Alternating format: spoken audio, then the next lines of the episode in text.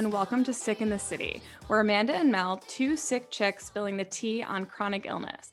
We have a really fun episode today. We're going to talk all about um, working with a full time job while you have chronic illness. We're going to talk a little bit about hot goss. We're going to talk about some tools and tricks that you can use when dealing with work um, and having a chronic illness and dealing with chronic pain and how you get through that. So, ready to jump right in. So, hey, Mel, how are you? Hi, I'm good. Oh my gosh. We have just come off of a very intense bachelor finale on Monday night and yes, still reeling. yeah, and I think it's been a nice distraction for you cuz I know you've been dealing with a pretty tough week and I've been trying to like stay updated with what you've been going through right now. Yes. And I honestly was like, maybe you should just lay in bed like while we record. I thought about it. I actually got my heated blanket and my leg pillow all set up. And I was like, maybe I'll record from the couch. I felt like that might be the right thing to do. I am just flaring so bad because the weather in New York has totally shifted. It was really warm over the weekend. Then it got cold again. It was flurrying yesterday. Yes. Which is insane. It's it's definitely bipolar. Yeah, I I I heard it outside my window. I was like, is it snowing? Like it's yeah, and it's going to again. I think uh, maybe tomorrow. So my body is not handling it well, and I am just in so much pain and joint stiffness and all these things. But I do think it's important that we record because, especially today, we're going to talk about how to deal with being in pain, how to deal with chronic symptoms while you have to work. And I think just generally, so many of us don't have a choice. And so it's about managing it and working around it. And so for that reason, I feel like I have to be an example of that. And while I wish I could just be like, screw this, I'm going to go to bed, I will not do that. You know, just I got to fight through.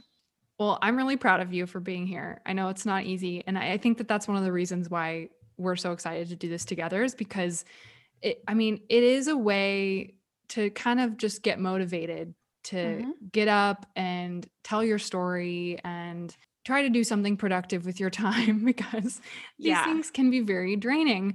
And I know yes. you were mentioning like things related to spring because there's mm-hmm. so many allergens right now and we're we're mid spring like I think the first day of spring is this weekend this Saturday so uh when you guys are listening to this it's spring now um, right. But what are some of those like issues going on right now with like spring people? Yeah. So I think what I'd really love to talk about, to your point, is what's going on with people's bodies when we get into spring. So some of the stuff that I've studied in the past, being an Ayurvedic practitioner, is just the way that our body reacts to different weather and different seasons. So, a couple of podcasts ago, we spoke about um, how people are in winter. So we are now going into what is called kapha season, and kapha season is holding on to water. It's very damp.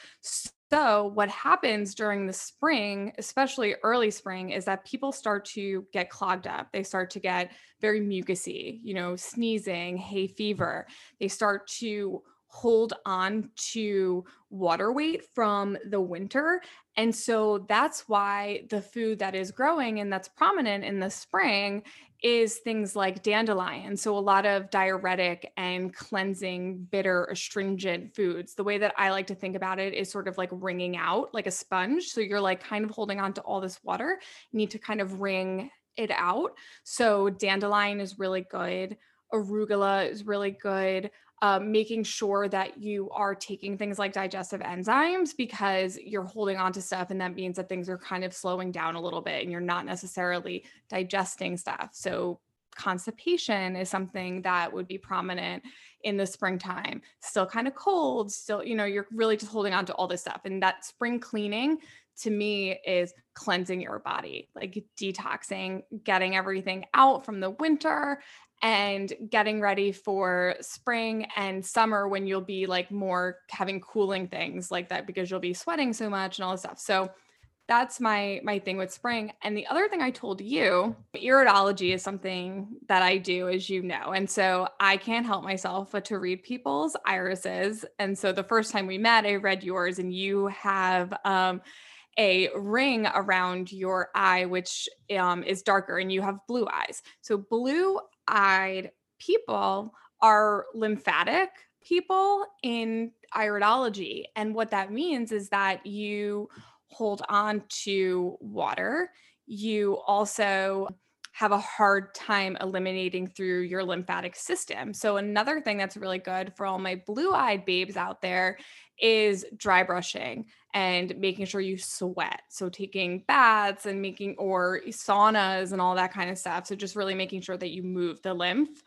That is another really big one as we sort of go into spring for you and also for other people that experience that as well. Yeah, that makes a lot of sense because my lymphatic system has always been so stagnant and so Mm. slow. And I think that's why I really try to incorporate movement in my day to day always. Um, and just like a little 30 minute walk in the morning just really gets everything moving. It helps me go to the bathroom in the Yeah. morning. Like, cause nothing, it's like I'm so stagnant my body. And I think that's another reason why coffee enemas have been always so great for me. So it's exciting to like know that my eyes can like tell you that. That's so Yeah, there's a there's a reason why. And we should probably do like a whole episode or segment on iridology because it's really cool. And I also have a skirt. It's called a scurf rim when you have the uh, ring around your iris. And I also have it. I don't have blue eyes. I have what's called mixed eyes, which are brown and blue. So it's which looks like hazel. Um, but when you really get under a microscope and look from an iridology lens, you can tell that my eye is blue with brown around the center. And when you have that dark ring around the iris, it's actually a lack of fibers of the kind of fibers that are in your eye. And so that's how you can tell that people are, you know, usually cold or they kind of hold on to things. And I've found that a lot of the people that I've met that have that have an issue with sweating, me especially. Like I used to go to workout classes and I remember like the instructors would be like, You're not working that hard because you're not sweating. And I'm like, No, I don't sweat. Like it takes a long time to sweat. And so that's another kind of thing. Like you're always cold. And so to your point, moving is so fantastic. And especially for those of us who have arthritis and all different kinds of things going on with our joints and stiffness like getting that movement in is just yeah it's it's really really important I feel like you and I have been kind of coming out of hibernation like recently. I mean, Yeah. the sun is out, things are happening. Both of us are finally like outside. I you know, I feel like I talk about this a lot where I've really never dealt with any kind of seasonal depression because I've always been in Texas and but here it's like I did not really go outside or do anything for the month of January and February because it's too cold to go out and do anything. Yeah. You stay inside and suddenly like the sun comes out and it's 60 degrees and you're like what is this feeling? Like yeah. I feel se- like doing things. And Yeah. i forgot what that felt like.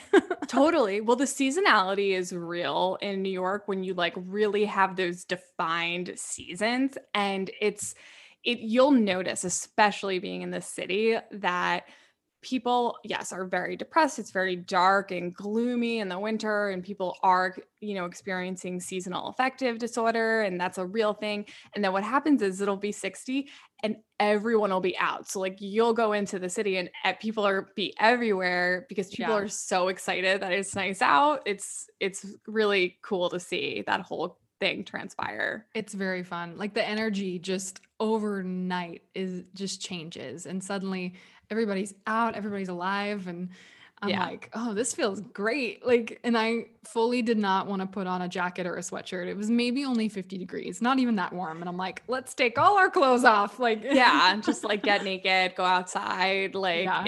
Yeah Very and then what happens is is that in the spring especially march for for us like then it gets really cold like it is the past couple days like we were just talking about and then you're like i don't want to go anywhere. This was a trick. I Yeah. was teased. I was lied to. This is just not okay. So that's where i've been and then of course the past two days i've done stuff and actually gone outside and i'm like it's not warm out anymore It's not Why warm yet. outside? I'm gonna have to get used to this because typically my birthday, my birthday is March 25th, and I'm fastly approaching 30, which is exciting, but also like I've been looking forward to this birthday for like years. Ever since I felt like I started dealing with symptoms, I'm like I feel like Mhm. I am a grandma, and I, it just didn't make sense that I'm in my 20s. You know, people who like give up alcohol in their 20s, they're like, "What are you talking about?" But in Yeah. their 30s, it's like no big deal. We're all doing that. We're all having Yeah. kids. Well, everybody's None of us pregnant, so drinks it's anymore. Like- yeah, But totally. I have felt like I've been in my 30s forever. So it, it really doesn't feel like that big of a deal. But in general, my birthday in Texas, the weather is always just perfect. Like I know exactly what I'm doing. I want to be outside. Right. Here, I'm like, I don't even know. I don't know. Like, what can I do? And I'm trying Yeah. to figure out how I want to celebrate. How are my you going to celebrate? I know I need to get a haircut, and I've been talking to you about this, but I I just I need a haircut. I haven't had a haircut in like a year, which is just stupid. Um, but I haven't gotten my nails done in I think two years now because the only time I go get a pedicure is on my birthday, and I didn't go last year because it was at the beginning of the pandemic Right, right, right. and my feet are like sandpaper. Like it's That is so Beautiful. sexy. I just, yeah, I am just beyond. because I I don't do my own feet. Like I don't. Yeah, I can't even reach my feet. Forget it. I'm the same way. My I actually haven't gotten my nails done either. I paint my I'll paint my own nails, but my toenails, the big joke was that the last time I had gotten a pedicure, probably a year and a half ago, like same thing, I had gotten red. And so my mom would be like, "Are you just planning on growing out the color like as it would grow?" And I did. Ah. Then intentionally let it I actually grew it off of my nails. I mean, Oh I would God. clip my nails, but it would just the color would keep going yeah. up. Yeah, Hey. so that's not really hot either. I mean, at least you know you're you have good collagen. Like your nails Yeah. are growing. That's a great sign. You know. Yeah. I feel like that's always the first thing I notice when my nails are healthy and strong is like, oh, I'm doing something right. Like Yeah. it's a really good first sign of like how my body is doing well. Right? Yeah. Well, it's interesting. I, I think that that's that's really a good point, you know, is that you can tell how your health and your nutrients and minerals are based on what's going on in your fingernails. So it's actually hard to work with clients sometimes when they do have nail polish on because you can't really get a look. Um, there obviously are other things that you can see, but if you have like a white mark, uh, you know, which can be like if you have a white dot, that usually means that you're deficient in some sort of vitamin or mineral. If your nails have ridges on them, sometimes that can show arthritis. A lot of people with rheumatoid arthritis have the vertical ridges Mm-hmm. or like they're rough. And so, and obviously if they're very fragile or bendy or something like that, it usually you, you know, need to do a little bit work of work on your nutrition. So it is a really interesting thing to do. And I'm curious, you know, we weren't planning on talking about this, but I really want to ask you, Mhm. what do you have a nail polish that you like or a brand that you like to use that is not toxic? Yes. Okay. My favorite nail polish is called Zoya. And I actually Mhm. learned about it originally from this non toxic nail salon in Dallas called Pink Petty. That's, if you ever visit, it's amazing. I have a friend that actually owns it and they're taken off. Like, I'm so proud of them. They make all their own like bath bombs and like body lotions, and it's all like coconut oil and essential oil based. And nice. it's amazing. And so they use Zoya in their salon and it- doesn't smell, you know, there's no Yeah. chemical no toxic. Yeah, you can tell. Um, I haven't used that one before. I really like Sundays. Mm, Have you heard of that brand? no. Um, they're also, I think, a salon in the city, and they have really nice colors and stuff. And I get it on Amazon, and I really like it. I mean, I know that we're going to do an episode dedicated to clean, non-toxic beauty, and I think that'll be so fun because I love that kind of stuff. But just since we were talking about nails, I just felt like it would be cool to kind of share some of that, just because we're all home and doing our own nails, and I feel like having non-toxic is just an extra little. mm, you know, a little nice something something when you're kind of doing it so that you're not also poisoning yourself through your nails. But I also wanted to say congratulations for for two reasons. One, that you are now a free woman. You do not have a full-time job Right. at this moment. Um and I'm so excited. And I know you guys went out to like celebrate a little bit. But second congratulations is that you won our bet from the Bachelor family. I did. I did. I love to win a bet. Which is just, you know, like I really thought I was going to win. I I know you did. I really thought and I'm so devastated, but here we are. And you know, if I have to hold up my end of the bargain, I will say that I come from a family of pranksters, jokesters, like people that make bets. I always hold people to bets. Mostly I bet with Rob. Um, I don't usually take a bet unless I kind of figure that I'm gonna win. Um, I am not, I am definitely a sore loser. So I I felt pretty confident that I was gonna win this one. And I did. so I have to sing a song to you guys, to Amanda, to the world, and I just figured I would do it here. So stick around for Hot Goss to yes. enjoy me singing. Yes, and you're welcome, everyone, because Mel is absolutely so talented and so skilled, and she's really great. And so. Oh. If if I had lost, I would have to do either bake her something or mm. do a cat parody, which is when, when I sing about Stella. Um, but I'm really glad that I don't have to do that. So yes, we'll talk more about it in Hot Goss when we talk Bachelor because it really Lucky was a crazy you. episode. Lucky yeah. you. But I think that easing into our topics today is mm-hmm. pretty easy because you're fresh off of a full time job. And yep. we both really wanted to talk a little bit about how to deal with chronic illness while you have a full time job, whether it be in person or at home. It's something Amanda and I have both dealt with for a very long time. I was at a full time job for 7 mm-hmm. years until just last year. So it's fresh on my mind too. And I think we can kind of just start off with talking about in general, like when you and I both started dealing with symptoms while mm-hmm. we were mm-hmm. at a job and kind of like the judgment and fear that went hand in hand with just like trying to figure out what was going on with you but also like dealing with debilitating symptoms yeah. at work like fatigue and brain fog and anxiety that make our job just harder they make yeah. everything harder so like what was your experience at the beginning of all that yeah well you know I would say that working with chronic illness is really interesting because I have been really fortunate in the fact that I have been able to do work that is remote work. So I know that there's a lot of people out there who don't have that ability. And, you know, like people that work in the medical field that have to be in hospitals, you know, people that work in um, stores or work in the service industry, like they can't do that. So I will say that I have been really fortunate because when I was going through a lot of my symptoms, I was I was working from home, I was working remotely. But I still felt like I had to sort of hide this part of myself because I was ashamed of it. I was embarrassed. I didn't want to be seen as weak um, I did feel like there was a point where I did communicate to human resources that I wanted it on record that I had a chronic illness just to sort of protect myself, which I recommend people doing. Definitely tr- communicate it if you can.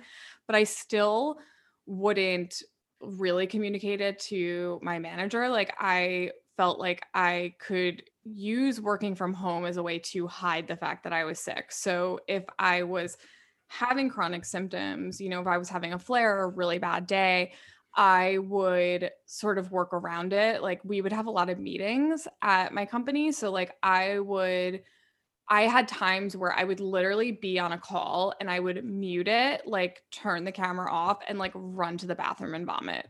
Like when mm. I was going through my Lyme treatment and I was on antibiotics, I couldn't make it through a day without throwing up. And so like I would do that or I would be like have something on my head because I had a migraine like I would just have to deal with it and I would never take a sick day because I didn't want them to think that I wasn't capable of doing my job because I was sick. Yeah, I think that that was a big fear for me for a while and a lot of my symptoms at the beginning felt just kind of like manageable mm-hmm. um and I, I just didn't think that there was an option to not go to my job at the time. I mean, I was only 23 ish when I first started, and I was working at a photo studio that was kind of like my dream job. I'm like, I mean, I couldn't dream of leaving at the time. And right. But I, I mean, I started talking about how tired I was or like how sore I was. I started dealing with really bad plantar fasciitis. And so I had to totally like change my shoes because I was standing all day on a concrete floor at a photo studio. And so I had to buy like expensive shoes and go to a foot doctor and like take breaks sitting down. And mm-hmm. so I think the first time that my coworkers kind of started figuring out something was wrong was when I started saying I was trying to like eat gluten free or like dairy mm-hmm. free. And this was back in like 2014 ish. Mm-hmm. And so people would like give me a hard time about it at the beginning. Like I, I just remember really? They I would say stuff about how I was gluten intolerant or like sensitive to gluten and they're like that's not real like you're just it's just a diet like blah, blah, blah. like just made me feel so insecure and Yeah. like So then why would you talk about it then? Because you don't feel like you're in an environment where you can. yeah yeah and we were all very tight knit like Yeah. in a studio you're around the same like 10 people all day every day so you tell each other everything Yeah. and it was just a big part of me i felt like i kind of like had to hide and i felt really bad when i had to like ask to go to doctor's appointments and Mhm. because nobody else really like did that and Right. You're young. Like other people aren't going through that kind of stuff.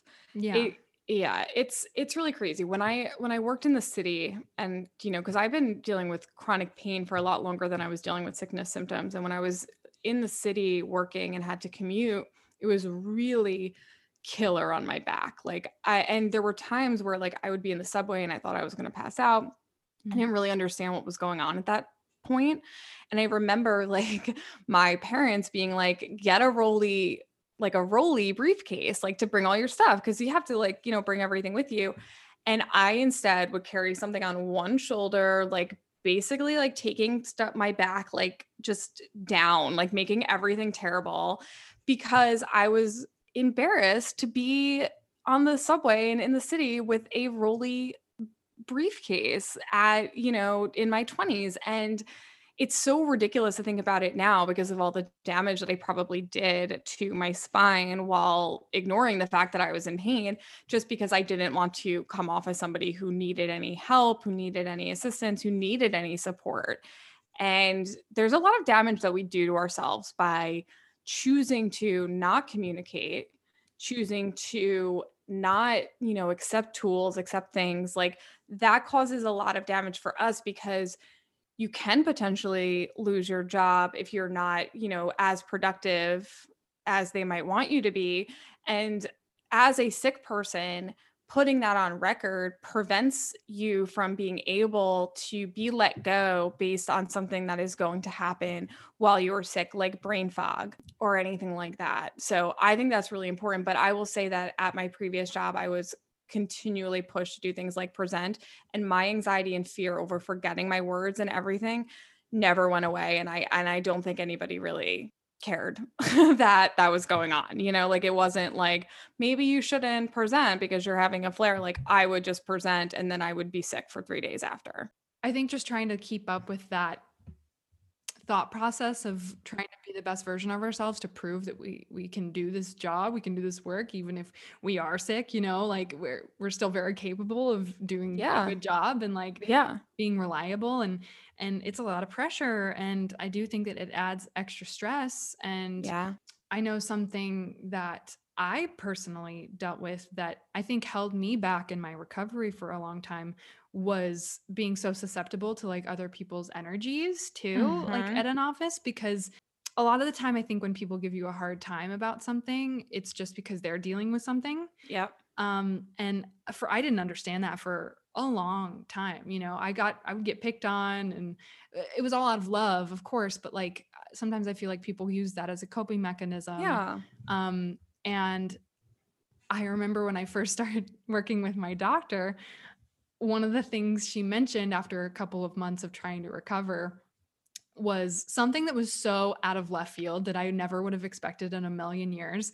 But she was like, I mean, we might need to kind of look into a spiritual aspect of what's going on to you. And she's like, Have you ever been to an energy healer? And Mhm. I was like, "No- I mean, no, what the heck is that? And she's like, it's somebody that just can tell you what energies are affecting you, if there's some that aren't yours that are weighing you down negatively. And right so I went to see this amazing woman um, in Allen, Texas, and she did this whole series of questions and like reading through some books she had. And she Mhm. basically ended up telling me from what she could read of my energy that the energy I was carrying at the time wasn't my own yeah that she was like you and she asked me this without me ever saying anything about work but she was like how's your work environment do you work around a lot of negative people and i Mhm. was like uh yeah and she's like that's what you're carrying around right now that's what's Yeah. adding to your stress and she she kind of did somewhat of like a prayer but it was reading like words out of a book, kind of going through Mhm. the series of helping me like visualize a bubble around myself. Right, right. yeah It kind of like helped me create a bubble around my energy so that Mhm. other people's energy couldn't affect me. And I don't know what exactly we did in that time. I don't understand it fully. I wish I did. We should have an energy healer on because For sure. Definitely. I want to learn about this. Because after that, everything was kind of different at my job. I felt like a Yeah. little lighter, like whatever anybody said didn't affect me as much. And I think that that just kind of comes with time and growth and like self confidence and self worth. And Yeah. it's just, it's really hard to to deal with debilitating symptoms and stress and like symptoms while you're also dealing with like emotional stress and and other people's stress at a work environment Yeah. and like it's tough finding that balance Yeah. And taking everyone's stuff on, like, especially people that are empaths and empathetic people. And I definitely am, am like that too. And a lot of people that are chronically ill are because we do sort of take on everybody's stuff. And as practitioners, we help people who are sick, who are stressed, who are emotionally needing assistance, and we sort of sometimes take on their stuff. And so what I've learned to do is is two things that I find can help me. So one is a crystal called black tourmaline and I I have, you know, studied crystals and worked with them for the better part of a decade, but I don't really preach all that much on like this crystal is to like heal your life. That is like the one that I will say like is just it kind of just helps protect you against other people's energies. So I would actually keep one in my pocket when I would um, work in the city and I noticed that it would help me so much and kind of like I would actually feel different when I had it versus when I didn't to kind of protect me. And then the other thing that's a little less woo woo and a little more, you know, grounded in life right now is um doing this little exercise that I like to do called like what's what's mine and what's and what's theirs and it really has taken me a long time in my life and in my healing to be able to get to a place where I understand that when somebody is upset or when somebody is talking to me or criticizing me in a work environment how to be able to have a distinction of what is their stuff what are they projecting and what is my stuff? Because sometimes somebody can be speaking to you and saying something they're projecting their emotional stuff in the middle of a pandemic when everybody is emotional and then it triggers our emotional reaction right to the things that bring up you know stuff for, from our you know experience and then we take it as something that maybe it wasn't and that is also one of the reasons why i moved on from my position that i was in with the company that i was in. I mean everybody i know is thinking like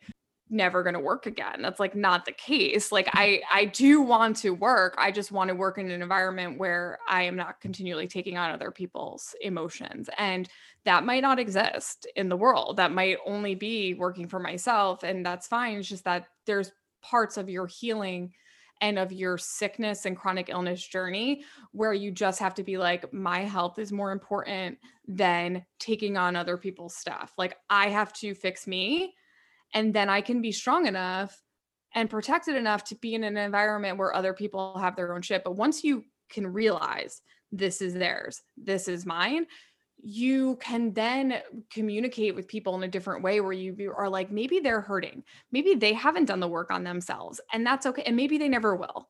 But I'm not going to take their stuff and then use it as a weapon to beat myself up because that's what I would do. Like, I'd be like, oh, I'm getting criticized and it's really their stuff, but I'm going to take it and I'm going to be like, you're not good enough.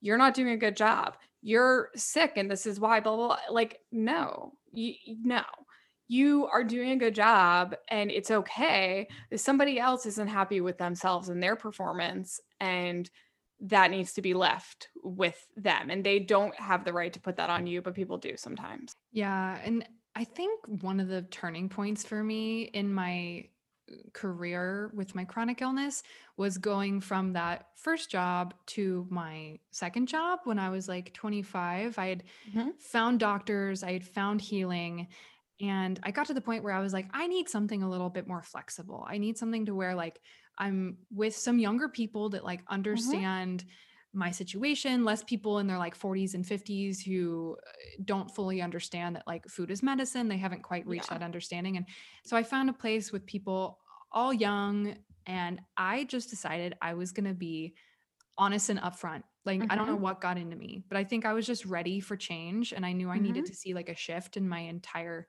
life, um, including in my job. And so even in my application, like I finally did disclose, like, yeah, like I do have an autoimmune disease. I am labeled with a disability in the eyes of a company because that that was a hard step. It's Yeah. like, do am I in that category? Like Yeah. And view I, myself in that category? Yeah, and I am so unbelievably proud of you for doing that and jealous in a way to be honest because I you know, I was telling you that like that that didn't exist as as for most of my career, right? And when I first started applying to new jobs or I was going through interviewing processes 2 years ago at the beginning of my last job is that I would that was didn't exist or or it did but I didn't have autoimmune so I didn't know, right? Mhm. now that I'm starting to talk to people again, I'm going through this and I'm seeing that it's a disability to my own detriment. I am saying, no, I don't have a disability, which isn't true. And the reason is because I'm afraid.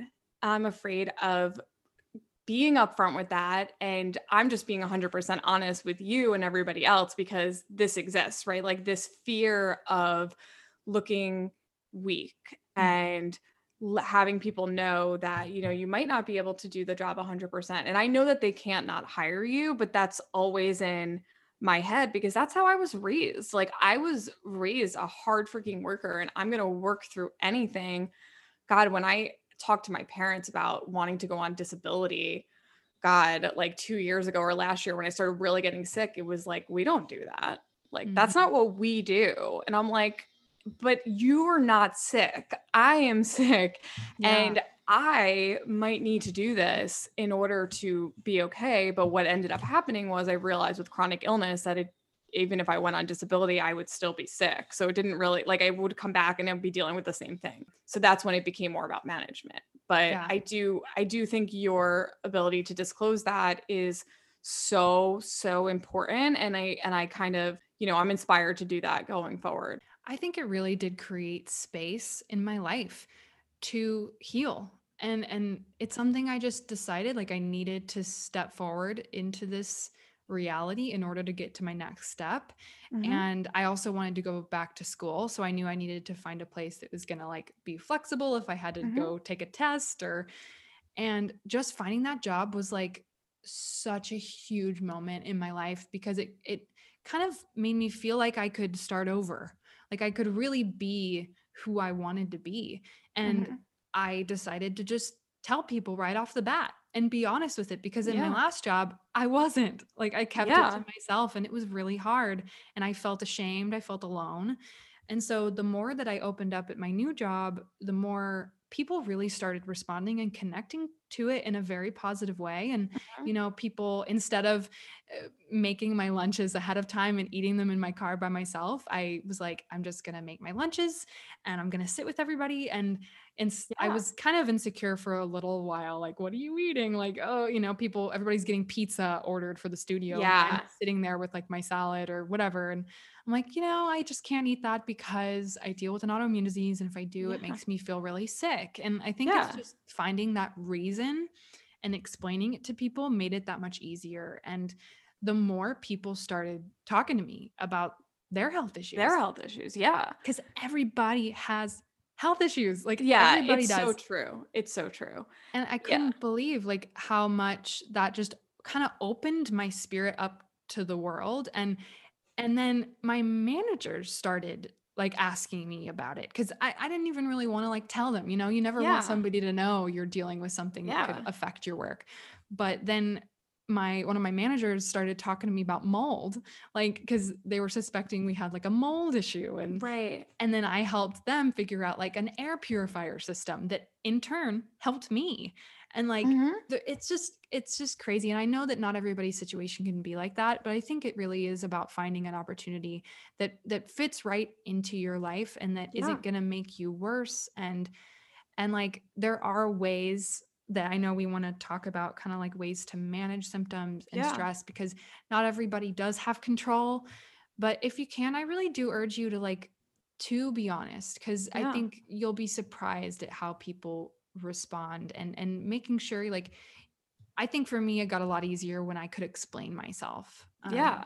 Well, when you know, you know, like I think that that's part of it too is like I felt like I was going through the situation and I was communicating, but it was like fibromyalgia, then it was Lyme, then it was ankylosing spondylitis, and it like even communicating to anybody became difficult because I I was like I felt like I was this person that was consistently coming out with new illnesses, but the thing was is that I was figuring out what was going on in my body and like so I felt like it was hard because I went through a spine surgery at the company and they're thinking, oh, she's going to be better now. And then, like, I'm not because I progressively got so much sicker after my spine surgery, which happens when you have a physical trauma.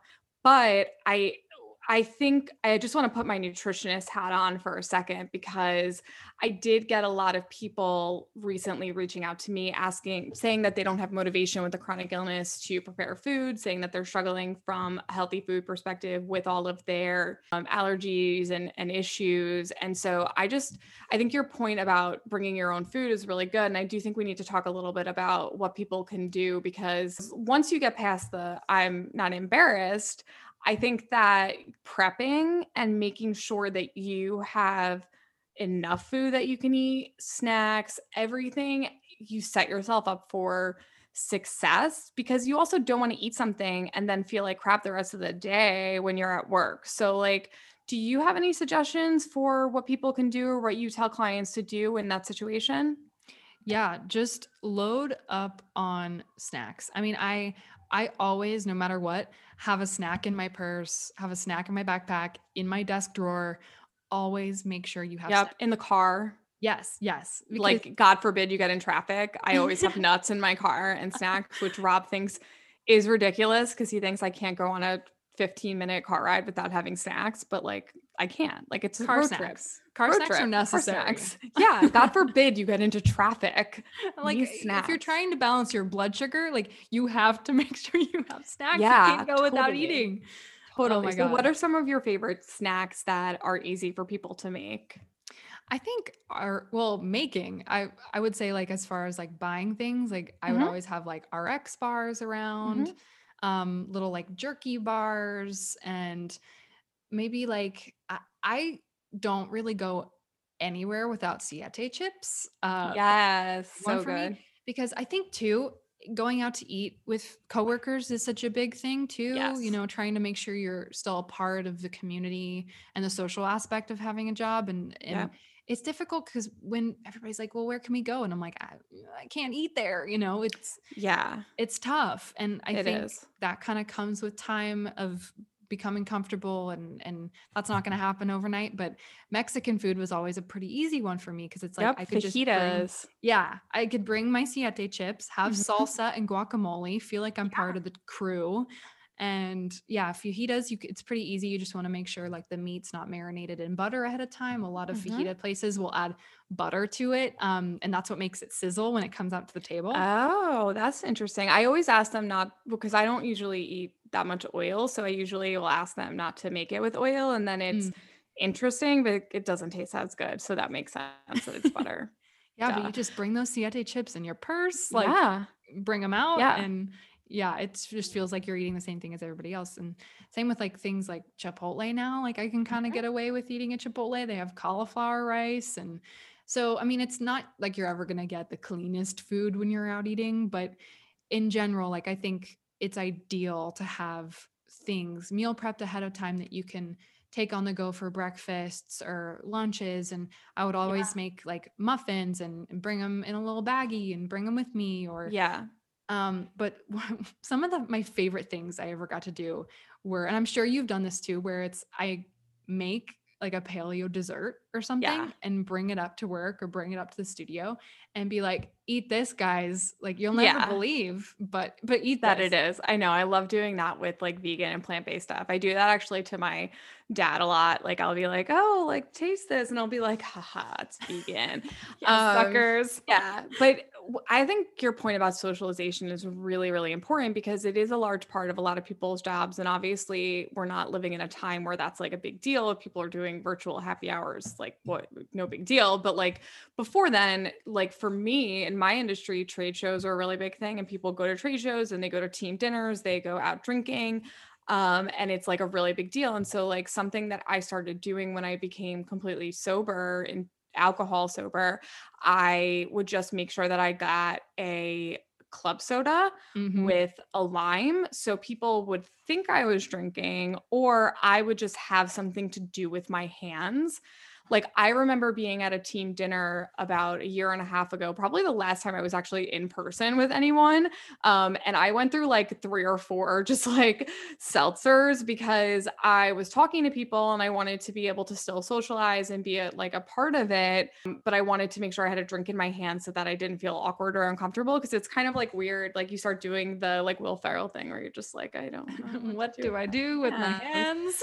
yeah, you're just like, hi, like, you know, you don't even have to tell people that you're not drinking. That's what I've learned is that if you just, you know, hang out with club soda, you don't need to even tell people. Cause I've been a part of teams where they're like, I, I remember doing a whole 30 about five years ago, and I was a, a part of a company that was really, it was a really big drinking culture. And I was drinking at the time. And I was very much a part of their large drinking culture at the company and um i was but i was doing whole 30 so i couldn't drink and we were in san francisco at a trade show and they abused me like abused me for not drinking. It was like oh like you're gonna come here and like you can't eat you can't drink like blah blah blah like all this stuff and like it was terrible and i stuck to my guns and like i didn't drink but it was like bad and so like i've just learned that like if you just make sure you have a drink like nobody even has to like uh, just something to consume i mean. People don't even have to know that you're not drinking or you can get a drink and just like not drink it. That's that is sneaky. yeah it is. It's what people who are, are pregnant have to do and to like hide it and it just it you just have to do what you have to do and you have to prioritize your health and well-being over the relationships that you're building and there's there's absolutely no reason that you shouldn't be able to do both at the same time And at the end of the day, I think you also find out who your real friends are mm-hmm. because if somebody's going to make you feel bad about not doing something, like they're not really your friend. So Totally. it kind of helps you learn like who to keep at arm's length and who to just be professional with at work and who you're going to be honest with. And Yeah. so, yeah, I think I did the exact same thing with club soda and lime always. Like you always just have something in your hand and and it makes things a lot easier.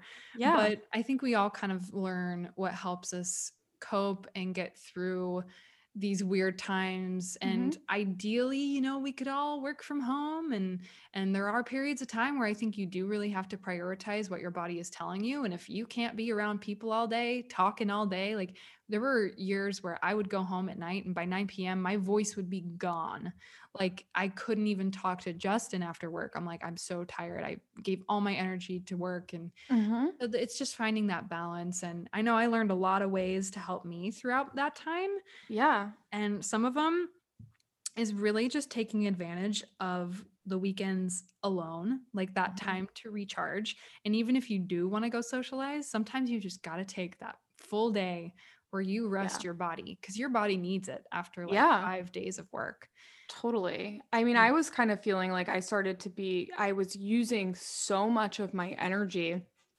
to be this person that I wanted them to think that I was at work because I was already like being so challenged there. And I was like trying so hard that by the time the weekend would come before COVID, I would just be like dead. And like there was no, there was no balance, like no work life balance, you know? So, like, I think, yes, definitely taking a day, but also making sure that you take care of yourself when you get home Mhm. and things like that so that you don't also completely torch the weekend and then all the weekends by the time you feel better it's monday and you're like okay so this is my life now like it's it's hard Yeah. And and like sometimes I would even go to sleep really early and then like wake up early in the morning to have time to like Mhm. do stretches or make sure I prep my meals. Like if you're too worn out in the evenings and just Yeah. prioritizing sleep, prioritizing eating the right food because if you're not, you're going to be more tired at work and prepping things ahead of time to make sure that you don't have a slip up over the week that's going to totally derail your progress and Mhm. it's just a lot of a lot of prep work, a lot of balancing, a lot of management and sometimes I would even take my lunch hour to just Mhm. eat eat by myself in my car and like meditate or do Yeah. my DNRS practice. And you know, uh, luckily nobody would judge me for that. Like I think Yeah. I was kind of scared for a while of like, I'm just going to go do my own thing when everybody else is like eating together, socializing. Yeah. And I wouldn't do it always. But if there was a day I, I could tell I was more tired or detoxing or whatever, I'm like, I'm just going to go out to my car, take a little nap, you know, and just Yeah. go do my own thing and, and, and recharge on my lunch hour. And sometimes that would be my saving grace that would just get me through the day. Yeah, or just like movement, you know, get out and go for a walk. When I worked in the city, I would always go out in a lunch hour, even if I brought my own lunch. Like I would bring my own lunch, eat it, and then I would just go outside and sort of walk the streets or go when I was in Brooklyn, go sit by the water, which is where we shot. You know, I I really feel like you need to get up and move. So even if you are home or you're in an office, like make sure that you sort of, you know, walk around, get some movement in. Things that have been really beneficial for me have a lot to do with managing chronic pain while dealing with work. So this is both relevant to me working from home, but also when I did have to commute and work in an office environment. I feel that because I have inflammatory arthritis, I actually get more pain when I am sitting and I'm just like in one position. Like, same thing with sleep. It's actually what causes some pain and stiffness when you have things like AS, but that's one of the triggers, right? So, some of the things that I've done is one is getting up and walking around, like I had just said. Another thing that I've done um, over the years that has really been helpful is wearing compression gear. So I wear compression socks. Sometimes I wear them on my arms because of like typing or leaning on your your elbows. Sometimes I will wear arthritis gloves, which sounds really ridiculous, but you're typing, you're holding your phone, you're doing a lot like the copper ones can actually reduce pain and swelling and stiffness for people that have things like arthritis. Um, and then I wear a back brace and I wear a hip brace. I don't always wear them together. It depends on what's sort of bothering me, but I would say that my hip brace, when I was commuting, I would literally wear it under my jeans into the city totally like every day I would wear it. It made such a difference because what it would do would hold it would hold my pelvis in place. And so my pelvis would would slip often to one side, which is like if you ever go to the chiropractor and they're like, "Oh, one leg shorter than the other," and like you have hip pain, that's usually why is that your pelvis is if you don't have a strong enough core and muscles, it won't hold it in place and and I don't because I don't get to work out as much as as I, you know, would like because I'm often, you know, not feeling great. I wear that when I'm sitting. So there's things like that that you can do. People can get ergonomic chairs, you can get special shoes. Like I say that like don't be afraid of the support tools. Like it does not make you a 90-year-old person to wear them. You can wear everything super chic under your clothes. I'm wearing compression socks right now. I'm doing it right now. I'm wearing my belt and I'm wearing my compression socks and you can't even tell. Yeah, no, you look amazing and so professional, might I add. so profesh. I know this is this is how I roll. But seriously, like those are the things. And when I'm home, you know, and working and people can't see me, I have a headache hat that some people that follow me on Instagram have seen. It is an eyesore that you cannot get away with people not noticing. Um, but I like to just I like things that I can like kind of strap onto my body or put on like a hat. Um, and it's an ice pack that I wear as a hat. And sometimes I've literally been on meetings where my camera is not on and I am wearing it because I have a headache. And yeah. you gotta do what you gotta do. Yeah, or even like heating pads or like a heating blanket, things to just keep you cozy in your workspace. And my favorite full time job appliance is a portable mini crock pot. And I don't know if Oh. anybody has seen this thing, but it is my favorite thing. Instapot or something No. different? I'm gonna go- Heard of this? I'm gonna go get it just to show you. So happy we're doing this. Okay. Let me see. So this is my all-time favorite appliance, the mini crock pot. I have never seen that. Heard of that? I. I It's made yeah, by. Crockpot. This is not an ad, um, but it comes with this little like plug. Oh. So the plug comes out, and you open it, and there's like a little, there's a little heated bowl. Does it take a long time to make stuff like the crock pot, or does it just heat stuff up like automatically? Like, so if you brought a soup or something, it would just heat it up within It like a couple minutes. Yeah. so Oh, it takes cool. about an hour to like heat all the food. So every day at 11 o'clock, I would go into the fridge and pull it out and plug it in at my desk. Oh, and it doesn't smell like because all the like lids and stuff keep the all the smells inside so it was so nice because like sometimes my healthy food when you heat it up in the microwave you know brussels sprouts or fish you know it's Yeah. sometimes a little self-conscious yeah, it's embarrassing. When I was paleo and not vegan like I am now, like I remember bringing like hard boiled eggs to work, and it's like the worst thing. Like that and like tuna fish is like Yeah. you are the devil. Um, but things like salmon and all that stuff, like it is definitely a lot easier being plant based. yeah and and i i pay so much money for my high quality food that it almost feels like a sin to heat it up in a microwave like every time i do um it just doesn't taste as good as when i cook it yeah. Do you have a microwave in your apartment? Yes Okay, yes. I don't. I am Oh. an anti. I'm an Good you. anti microwave person. I know. I mean, hey, like eh, there's radiation that exists. Like I you know, we don't understand the whole spectrum of what EMFs do, but Yeah. and I wish we did. I wish there was more science behind how it affects the body, Yeah. but it's there. And at the end of the day, food just doesn't taste better in the microwave. So No, if I can avoid doesn't. it, I'm going to. And this Yeah. mini crock pot is like my best friend. That is Like- so cool. And you know what's really, really interesting is that one of the things that I suggested to some of my clients is utilizing frozen food. And, uh, you know, as somebody who has spent most of their career working in the food industry, I have really watched sort of this really interesting path of the frozen food category. And, you know, before you kind of would see frozen food, you're like, oh, it's going to be mushy. Like if it's vegetables, it's not going to be good. And now there are so many healthy brands who are getting into that space. And especially with COVID, it's booming because people were stocking up on food and frozen food. So I am like a really big proponent for getting frozen foods. Like I have some stuff from 365, you know, which is the Whole Foods brand that's just quinoa and vegetables. Can easily do that so I don't mm. have to like come home from a job or do something where I can't prepare because I know that that's an issue a lot of people have like time to be able to just heat it up in a pot, heat it up in the microwave, heat it up in the oven. Vegetables you can get frozen, they're just as good. They do hold their freshness. It's like perfectly fine. Um if you are paleo or AIP, Primal Kitchen is a brand that does frozen bags of meals that you can just sort of you know put on a tray and and make.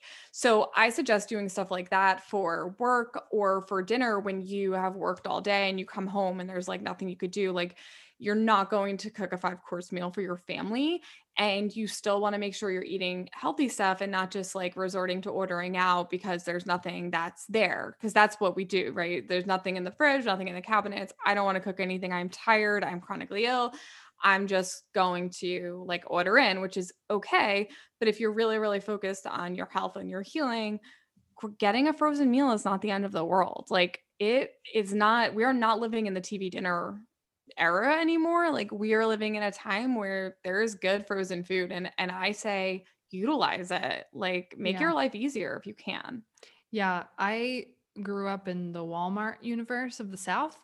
And I remember the first day I saw paleo frozen meals at Walmart. So, yeah, Melissa Hartwig, now Melissa Urban, who started Whole 30, collaborated with a brand that works at Walmart and got these frozen meals that are paleo friendly at Walmart that are like $5. And I was like, whoa, we are the future. Like, Yes, things are it's- changing. yes it's it's available and it's it's out there and i think people should utilize that because that is a way to be able to easily have your food prepared another thing that i always tell people is is things like grains um you know quinoa is one of the only plant-based foods that is entirely a full protein, has all the amino acids. You can cook up a thing of of quinoa, you can cook up some rice, keep it in a container in your fridge, scoop it out when you want to, and make all kinds of different things with it.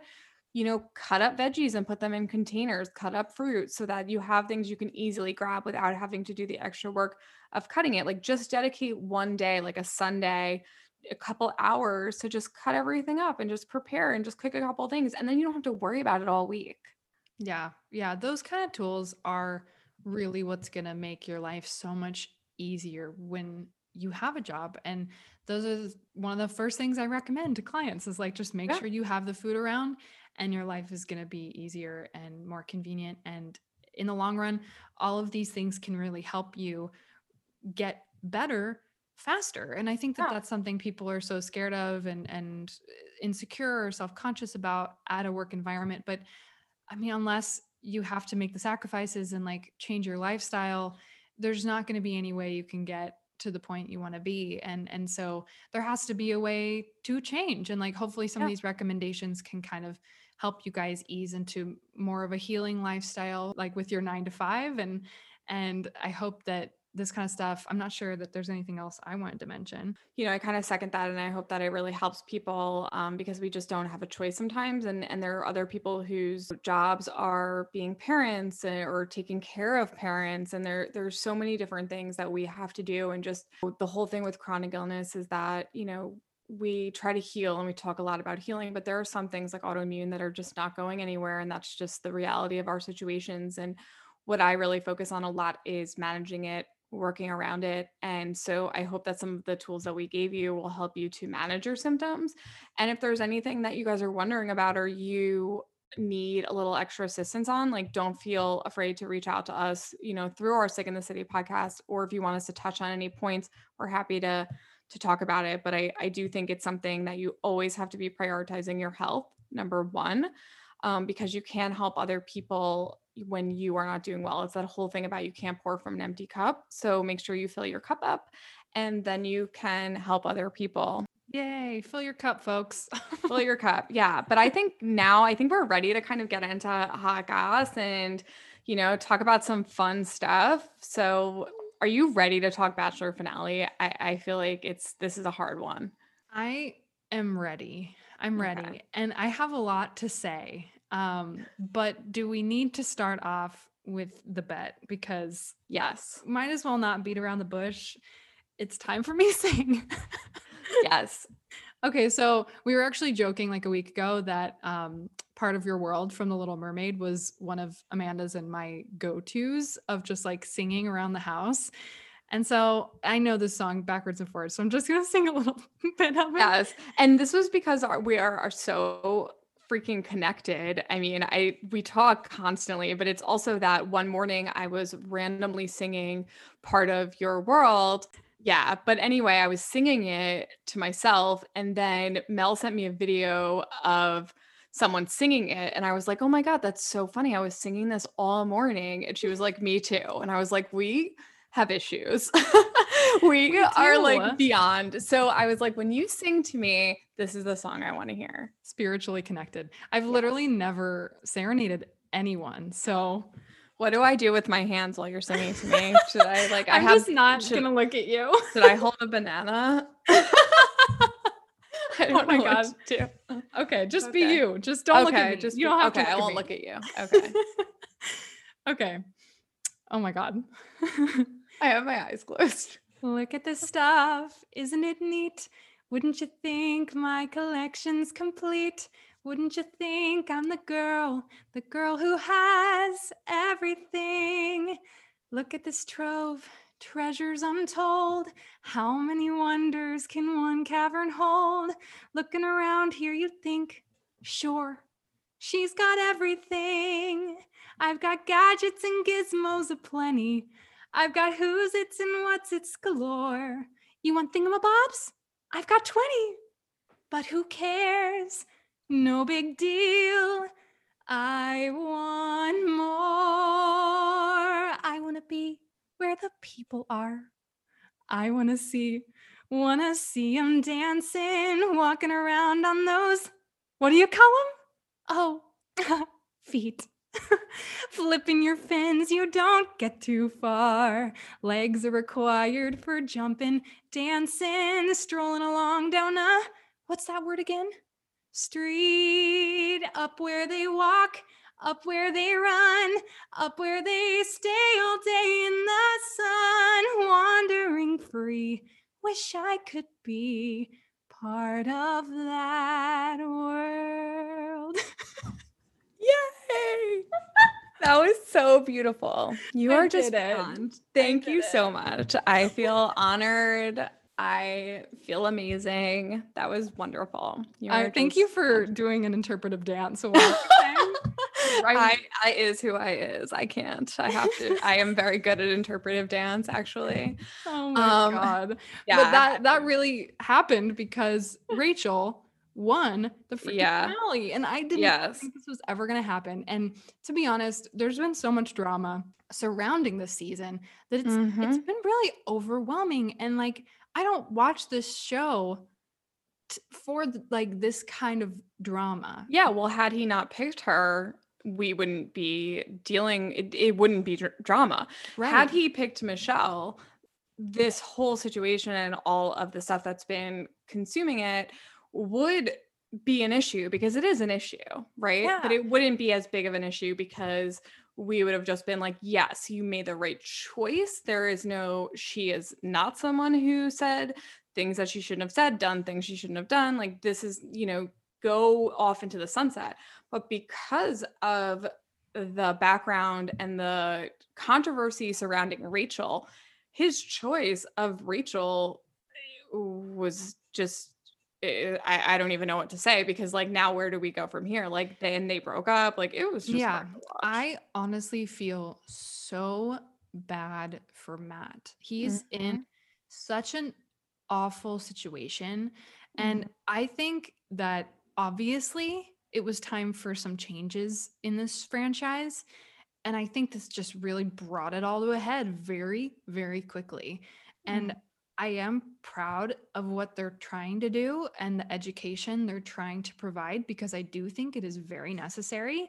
And I mean, the majority of the people that watch the show, like, are white, like, to be honest. Like, and I think that that's why when Emmanuel Acho, who hosted, got onto the television screen on Monday night, he was like, just so you know, this is going to be uncomfortable for a lot of you yeah. Because these are Yeah. topics that have not been discussed in American homes and and obviously Mm-hmm. like Rachael who was what he said um racially insensitive. Mhm. So Rachael was what he said racially insensitive and rac- racially ignorant. yes. Um and so they covered all of these very important topics and yeah. to me i i mean it was just very ed- educational but i also Mhm. watched this this man who's just been heartbroken is embarrassed Yeah. is confused is left with like where do we go from here but i mean i know you and i said like we both kind of had a hard time like getting through that finale it was so heavy and yeah. honestly like uncomfortable hard to watch like and there were these long periods of silence that were, i think were so powerful Yeah. And deafening. Like deafening deafening silence. And you know, I will say that the the racial insensitivity and the education around that is so important. And I will say that that didn't make me uncomfortable. What made me uncomfortable and I think you'll agree because like you and I are both very, you know, in tune with what's going on and we're both very sensitive people in general. And I think what really bothered me as an empathetic person was seeing the pain Mhm. that Matt was going through and even the pain that Rachael was going through because I do feel like sh- what she did is wrong and there's no defense of that. And she is sort of getting her just desserts now. But watching a relationship with two people who love each other have to be separated because of the choices that she made my heart was just breaking for both of them because it just is so it was just so freaking sad like yeah oh like and she has so much learning to do and so much work she has to do on herself and he sort of like let me give you space to to do that and i think the lesson that that is also learned is that when they people go on the bachelor there's really not a lot of background that's done on these people and so like he's dating in a in a funnel right? Like there's no he doesn't know this person. He's assuming and relying on abc to be able to provide him with people so that when you're making a choice you're making a choice out of good and and better and also good you know like you're not making a choice based on like knowing all of these things. And so he made a choice. Now he's led to like deal with it and then he wanted to support her and be there for her. And then i think his point was that like once he started realizing how it was handled what actually happened i think he was like i i can't as a as a black man be with the person who didn't realize those things like they had done those things and then you said to me the lack of acknowledgement uh, like she still did not understand why that was such a big deal yeah, and I think something really powerful that Emmanuel also said was that he doesn't agree with cancel culture, but he does agree with accountability. Mhm. And I think that that's something that's a theme I think we all need to take, especially in this time, in this Yeah. day of age of cancel culture being everywhere. Um, is like we all just need to be held accountable. Like we don't, you know, instead of attacking somebody online, like like somebody just needs to hold their decisions into their own accountability Mhm. and like and decide if they need to change and and that's on them and obviously she's learned her lesson um she lost the love of her life and i think that this is just a big lesson for for everyone Yeah. everywhere that hopefully eh, not just in the bachelor alone but everywhere in the country we can take this information and like grow and learn and Yeah. i think that's i'm also intrigued about their choice with the two bachelorettes because yeah that's something we can talk about and i i'm so excited i love michelle and katie but they have Mhm. never done two seasons of the bachelorette before and that threw Right. me off Yeah, and I and I was telling you too, like I almost felt like after this season that I don't know if I'm going to watch the next seasons. I probably will just because we talk about it and just to kind of remain culturally relevant, Mhm. but I don't really want to. And I didn't really want to watch the rest of this season to be honest because I don't really feel like it's actually about building relationships and building love and like, you know, I'm watching obviously Love Island, which we talked about last episode, it's a ridiculous show, but the people form real relationships and some of them are still together. And I know that's happened on The Bachelor, but it hasn't happened in a long time. And it's because all these really young people are going on it. They're people who are influencers and all this stuff, and they really just want to be on TV and get to paradise and all this stuff. And I just don't want to be a part of that anymore. Like, I don't want to be a part of like that kind of like fake promotion. Like Mhm. I just don't I'm not into it. Like there's something really gross about it. And I will say with how ABC has handled everything, there's something that's a little icky with it too. Is like I almost feel like they should have done this stuff such a long time ago and they should have done it before the world was telling them to do it. That's the issue. So now you're going to have, you know, now you're going to have two bachelorettes because, you know, and Michelle is really great. Like I don't think she has necessarily like the right personality to like be the bachelorette like because she's not like super super bubbly like she's actually very chill and i and i mm-hmm. love that about her but it's not the right like tv persona and then it's kind of like why are they doing it are they only doing it now because they're under a spotlight part of me kind of worries about that because and like even in the finale i don't know if you realize this but throughout the the voiceovers when they Uh-huh. announced like emmanuel acho is going to come on and and do Yeah. the after the final rose it was chris harrison like saying that and so they even though he said like he's going to step aside not be a part of the show or whatever yeah he was there recording a voiceover for the finale. Like he was there. He's constantly there, like overlooking everything. And I really, really hope, you know, things can change for the franchise. But obviously, like Yeah. I think everybody's a little nervous and and maybe that's why they're like, okay, obviously our seasons of The Bachelor aren't working out, you know, Yeah. like because the past however many there have not been a successful relationship that have come out of that.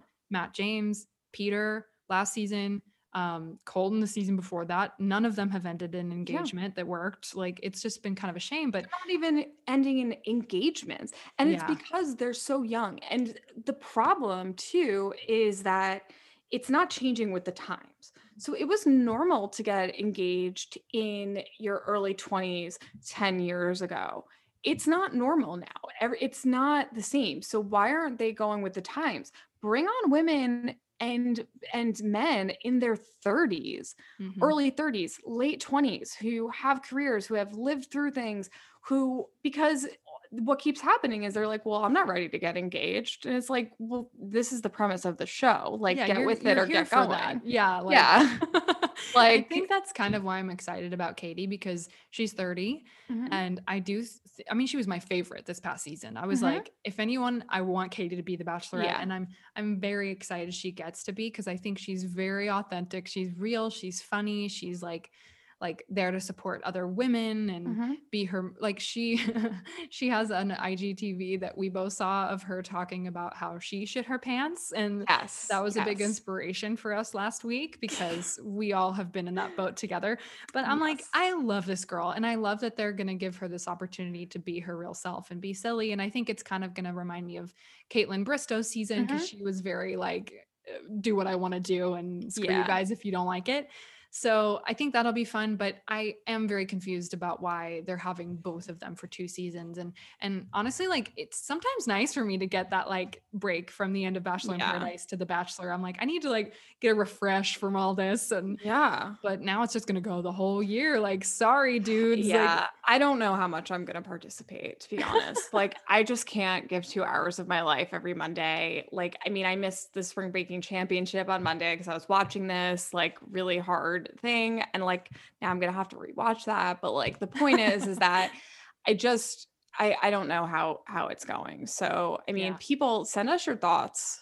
I, I really want to know what, how other people feel about the, the finale. yeah, will you still be watching? Did it Yeah. make you like are you guys turned off from the Bachelor franchise at this point? Because I think we're all just getting a little like, whoa, okay, like what's happening? Like I wish I could continue to support this, but everything's feeling very calculated lately. And I don't know how I feel about it. So unfortunately, that's that. But Yeah. something we both of us are doing that's really fun right now is rewatching How I Met Your Mother. And I just started kind of watching Gossip Girl recently because I don't know, I've been kind of bored with the new stuff that's been out as far as shows. And I am loving watching How I Met Your Mother this time around because Yeah. There are so many New York City references that Yeah. I had no idea about ever when I first watched it. And now I'm like, oh my God, like I know all of these things. Yes. And Yes. And the bar exists. I don't know if you know that, but we No. should go when yeah, it does. It's called something different. Rob Rob knows it. I I would have to ask him what it is, but yeah, there is a bar that it's there it exists. So we definitely Oh should go God. there once wait. yeah, the pandemic kind of finally gets comes to a close if ever. Um but yeah, I sort of watch How I Met Your Mother as sort of this like ongoing background of our lives. Like I probably watched it like six times altogether.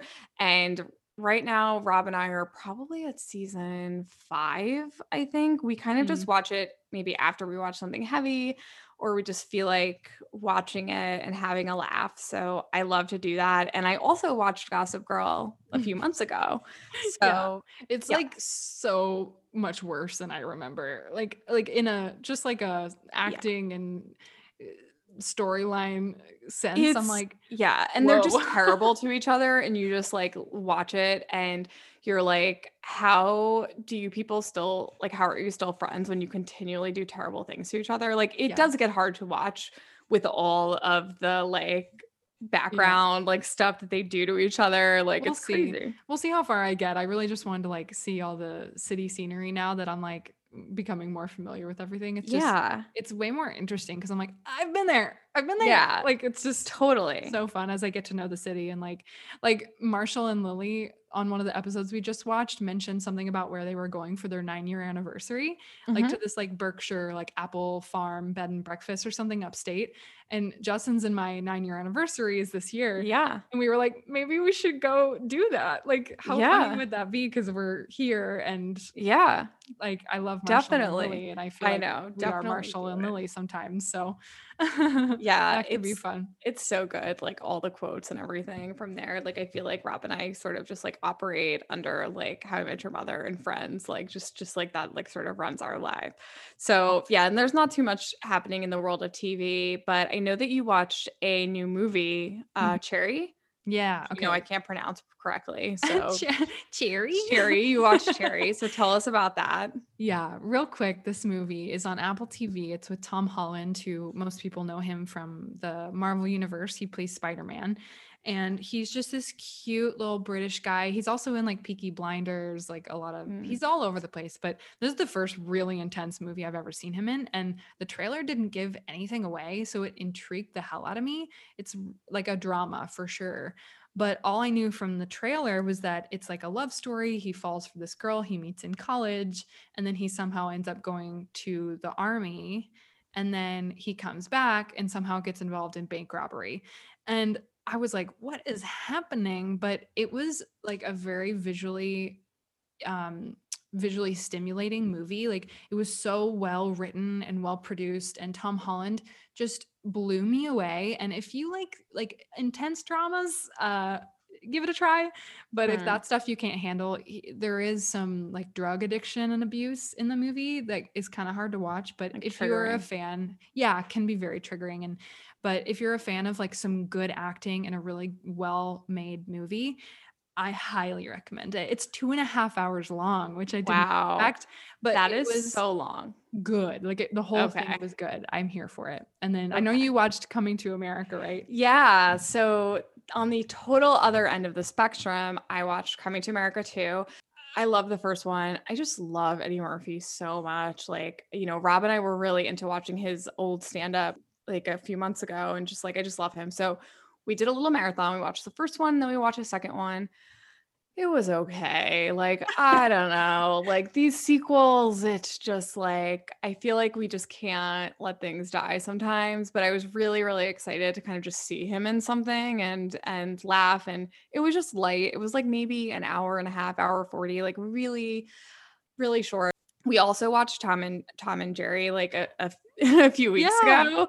Yeah, we kind of wanted to watch that. Yeah, it wasn't good. I oh, I have okay. not seen a good movie in a long time. And so that was sort of my takeaway was like god, I have not seen like a really good movie, like a really good like comedy that wasn't like stupid or like mm-hmm. a rom-com or just like a really good movie that's new in a really long time. So I'm like aching for that. Um so coming to America was just okay. Like I I don't really know. So yeah, I'm not I I think if you really love coming to America, just watch it so that you can kind of like see the story continue. But yeah, I mean, I haven't really been big on movies since I've been watching so much TV. So that's really it. I've heard very good things about Raya and the Last Dragon, the new Disney movie that came out. Uh, I hmm. have not watched it yet, but I've heard good things. And next weekend on March 26th, there's a teen drama movie musical coming out on Netflix called One Week Away. That hmm. honestly looks like a mix between like High School Musical and Camp Rock. And so you know I'm gonna be watching that. Yeah, um, for sure. My birthday's the day before, so maybe I'll like sit down and force Justin to watch it with me. Like it's my birthday. We yeah. have to watch well, this teen musical. yeah, we'll definitely need a recap recap on that one. Yeah, definitely. But I mean, I think that that's all of our hot goss for today. So, you know, really hope you guys learned a lot from this episode and, and could take a lot from it. And again, I'm just going to say, like, if you, you know, have anything else that you guys really want us to cover, want us to talk about, please, you know, make sure to send that to us on Sick in the City podcast on Instagram. And, you know, if you really like listening, make sure to subscribe and leave us a review because it really helps us out. It helps us get more visibility so other people can see us. And that is all of my shilling for the day. So we'll see you guys soon. Yay, stay healthy.